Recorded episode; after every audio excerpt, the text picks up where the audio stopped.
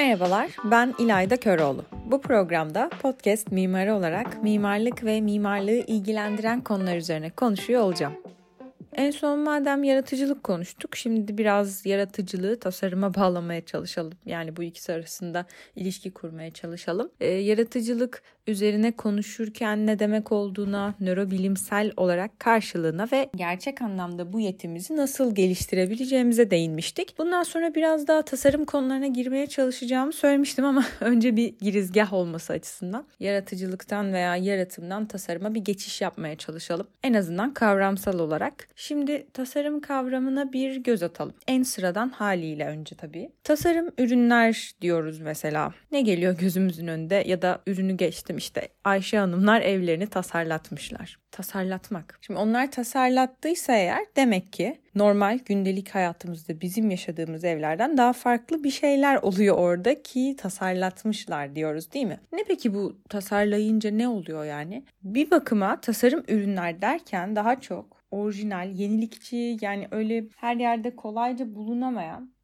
belki bir marka altında toplanmış ürünlerden söz ediyoruz. E, burada tasarım kelimesi kullanılan üretimin ürünün önüne geldiğinde bunun biz nedense artık basit bir seri üretim olmadığı varsayımını takınıyoruz. Aynı şey Ayşe Hanımların evi içinde geçerli. Bu bir sitedeki bir daire ise eğer biliyoruz ki artık sitedeki diğer dairelerden daha farklı onların evleri. Nesi farklı peki? Çünkü kullanıcıya özel olarak tasarlanıyor adı üstünde. Şimdi tasarım kelimesinin anlamına dönelim çünkü buradan pek bir yere varamayacağız direkt olarak. Hmm, tasarım kelimesinin anlamı bir iş, bir düşünce sırasını, düzeyini gösteren resim, yazı veya plan. Yani öyle esasında gerçekleşen şey üst düzey sanat içermesi falan değil. Olan şey en akla uygun şekilde şık, kullanışlı, mümkünse de dayanıklı bir ev yaptırıyor olmaları Ayşe Hanımların. Ayşe Hanım hayali bir karakterdir. Gerçeklikle bir ilgisi yoktur. E, tabii şık, kullanışlı, dayanıklı deyince Vitruvius'çular hemen yakalamıştır bizim üçlüyü. Başka bir bölümde de bu Vitruvius'un e, Venustas utilitas, firmitas kavramları üzerine ayrıca e, bir konuşuruz diye düşünüyorum. Şimdi bundan sonrası önemli. Tasarım doğadaki haliyle var olmayan bir şeyin ortaya koyuluşu olduğu için insanın doğadan kopuşunu temsil eden şeyin kendisi. Nasıl bir cümle oldu bilmiyorum ama yani bizim aslında kendimizi kaderin akışına teslim etmediğimiz hale geçişimiz olabiliyor tasarım. Düzen yaratılması oluyor. Kapitalizmin yükselen ayak seslerinin duyuluşu diyormuşum. E, yok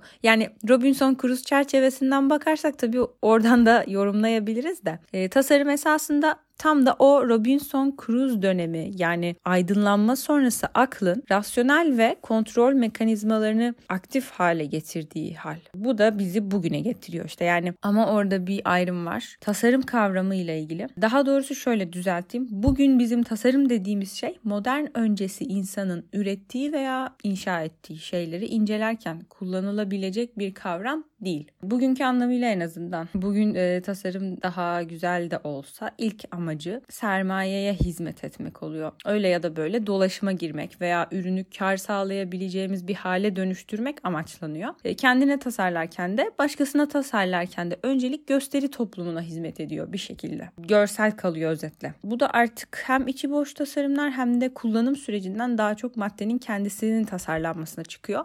Sonuçta bu üründe zamana yenik düşen bir dizi çıktığı beraberinde getiriyor. E, bu arada tasarım kelimesi 1945 TDK Türkçe sözlükte tasavvur olarak geçiyor. Tasavvur da zihinde göz önüne getirmek, zihinde canlandırma gibi anlamlar taşır. Şimdi bu oldukça yetersiz bir tanım. Düşleme açısından uygun tabii o ayrı. Tasarlandığında o koşula özel olarak yeni bir şey yaratmış oluyorsun sonuçta. Ancak şöyle bir soru sorulabilir. Yeni bir şey yaratıyoruz yaratmasına da. Biz önce mantıklı bir şekilde düşünüp, akıl yürütüp sonra bu akıl yürütme üzerinden mi tasarlıyoruz? Yoksa çeşitli esrimelerle önce rastgele belki içgüdüsel bir yaratım sürecine girip sonra onu bir düşünce kalıbına veya mantığına mı oturtuyoruz? Burada biraz insan psikolojisi devreye giriyor tabii de. Ben şimdi insanın ideal bir oran veya tam bir rasyonel olduğunu düşünmesem de insan her şeyin ölçüsüdür bakışı daha popüler görünüyor. Bütün o Vitruvius'lar, Platonlar hatta Mevlana bile buradan konuştuğunu söyleyebiliriz. Hmm, şimdi burada gereksiz aykırı taraf taraftan da konuşmak istemiyorum. Belki benim bakışım keskin de kalabilir ama düşünelim. Günün sonunda ne kadar bir şeylerin ölçüsü olduğumuzu savunsak da hepimiz demiyor muyuz? Ya ben böyle bir şey yaptım ama neden yaptım anlamadım. O an öyle geldi bir şekilde oluyor. Veya istemeden güldüğümüz, ağladığımız olmuyor mu? Yani sonra da sebeplerini anlamaya çalışıyoruz delirmemek için. Bir şekilde bir mantığa oturtuyoruz. O zaman rahat diyoruz işte ya. O zaman kurtuluyoruz. İçimizde artık bir dert vesaire varsa. Tanımladığımızda nedenselliğe oturttuğumuzda mantıklı bir hale getirdiğimizde diyebiliriz. Ama yani bir übermensch üstün insan falan değilsek de ilk çıkan yaratımımız duygusal dürtülerle kontrolsüz çıkıyor. İnsanın yaptığı birçok şeyde de böyledir aslında. Neyse. Yani önce bir davranıyoruz. Önce hareket var. Sonra da bunu mantıklı bir kalıba oturtmaya çalışıyoruz. Sandığımız gibi aslında biz bedenimizi değil bedenimiz bizi yönetiyor diyebiliriz. Bu konuda çeşitli nörobilim araştırmaları da var. Belki duymuşsunuzdur. Bir kırmızı ışık deneyi hatta. Önümüzde bir buton, bir de kırmızı ışık var. İnsanlara diyorlar ki kırmızı ışık yandığını gördüğünde butona bas. Daha kırmızı ışık yanmadan yani göz görmeden kişiler yelteniyorlar. Beyinde o minik süreler ölçülüyor. Çeşitli hani beyinde nörolojik faaliyetleri ölçebilen çeşitli araçlar var. İsimlerini şu an bilmiyorum. Gözümüz ışığı algılamadan beyin algılayıp bizim yerimize karar veriyor bile. Biz de bilinçli bastık sanıyoruz. Hayatımızı genelde böyle yaşıyoruz bence. E, bu noktada önce içgüdüsel yaratım yani ilkel beynin aktifliği görülüyor. E %90'lara kadar kadar bilmiyorum oran vermeyeyim de büyük oranda sürüngen beynimiz hayatımızı belirliyor değil mi sonuçta? Milyarlarca yıllıkta bir geçmişten söz ediyoruz burada. Ve dolayısıyla önce bir salmak gerekiyor dipnot söylemesi kolay farkındayım. İçeriden gelen o mantıklı mantıksız ne varsa bir dökmek ortaya veya işte toparlamak dışarıdan gelen bütün verileri ve sonra içeride derlemek. Yani aslında en önemli kısım da bu ama benim masamın karşısında duvarımda uzun zamandır bir yazı asılı. Hmm, gerçekten nereden duyduğumda yazdım bilmiyorum ama şöyle yazıyor. Yaratma süreci daima rastlantısal bir öge barındırır. Koyunların otlamasını istiyorsan önce çayıra salacaksın. İşte o çayıra salma işlemi dağınık da olsa bir veri toparlama süreci diyebiliriz. Ancak sonrasında da o veriyi işlemedikten, derlemedikten sonra pek bir işe yaradığı da söylenemez bence. Bilmiyorum. En azından çayıra salma işleminden maksimum verim almak istiyorsak bunu yapmak zorundayız. Şu anda da tam bir modern insan gibi konuştum.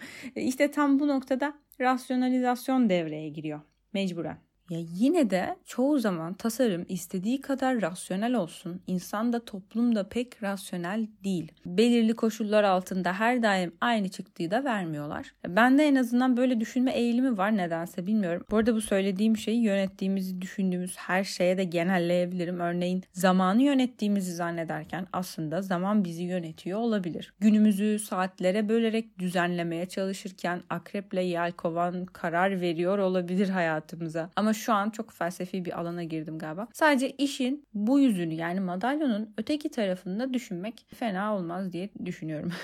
İşte bazen acizliğimizi kabul de etmemiz gerekebiliyor. E, bu biraz zor bir yüzleşme yani burada pesimistliğe varmaktan bahsetmiyorum. Kabul edip buna rağmen ya da bu kabulle birlikte yaşamı sürdürmek. Hatta belki eskisinden daha bilinçli, belki daha kaliteli ya da mutsuzdu bilmem artık orasını. Mutsuz da olabilir yani. Diğer yandan sürekli reddetmek de içeride büyük bir öfkeye sebep olabiliyor ama şimdi de psikolojinin alanına girdik galiba. Evet ben mimarlık dışında her şeyi konuşuyorum bu programda. Peki bunu ne yapacağız? Ee, neden mimarlık yapmadığımı da anlıyorsunuzdur artık. Yavaş yavaş tanışıyoruz sayılır. Ders çalışırkenki zamanlarımı düşünüyorum mimarlık okurken yani. Mesela mümkün olduğunca fazla otlamaya bırakmak için yani koy oyunları böyle sal- salmaya özen gösterirdim. Özellikle tasarım derslerinde masa başına tek seferde oturmak yerine mümkün olduğunca farklı zamanlarda az az otururdum. Sonra her seferinde başka bir şey çıkarırdım ve bu sefer de somut bir sonuca, tek bir sonuca varamazdım ya da aksine tek bir sonuca saplanıp kalır ve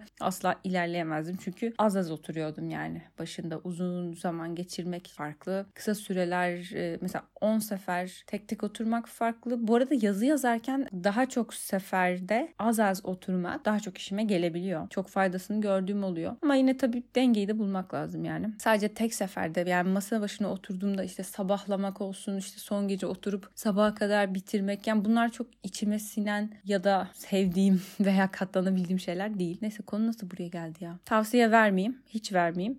Öyle bir yetkinliğim de yok zaten de konuşuyorum sadece. Yani büyük iddialarda bulunmamaya özen gösteriyorum ama bazen gaza gelip bulunursam da maruz görünüz. Tasarım konusundaki rasyonel ilerleyişe gelelim. Sırayla mantıklı ve düzenli, sistematik ilerleyişten söz ediyorum. Yani önce düşünüp sonra tasarlama kısmı. Tanyeli şöyle bahsediyor bu durumdan. Dijital devrim öncesinde bir mimarlık pratiğinin sırası belliydi. Sonuca doğru adım adım gidilir, aşamalı bir ilerleme kat etmek esastır, kuraldır. Ne olur sırayla düşünme, problemleştirme, ön tasarım, planlama ve projelendirme. Zaten sonrası da işin mühendislik kısmı ve inşaat. Dolayısıyla bu nedir? Hiyerarşik bir ilerleme söz konusu burada. Dijital devrimse bu ilerleyişin başka türlü de olabileceğini göstermiştir diyor Tanyeli. Daha doğrusu önemli bir yanı yanılgıyı fark ettirdiğini söylüyor dijital devrimin. E, bu noktada sanki modern öncesinin değeri artıyor gibi geliyor bana. Bu da postmodernizmin tasarım süresince kendini göstermesi de denilebilir. Yani önce akıl yürütme, kural, mantık var modernde. Postmodern ise bunu yıkar zaten takmaz bile. Tam da bu işte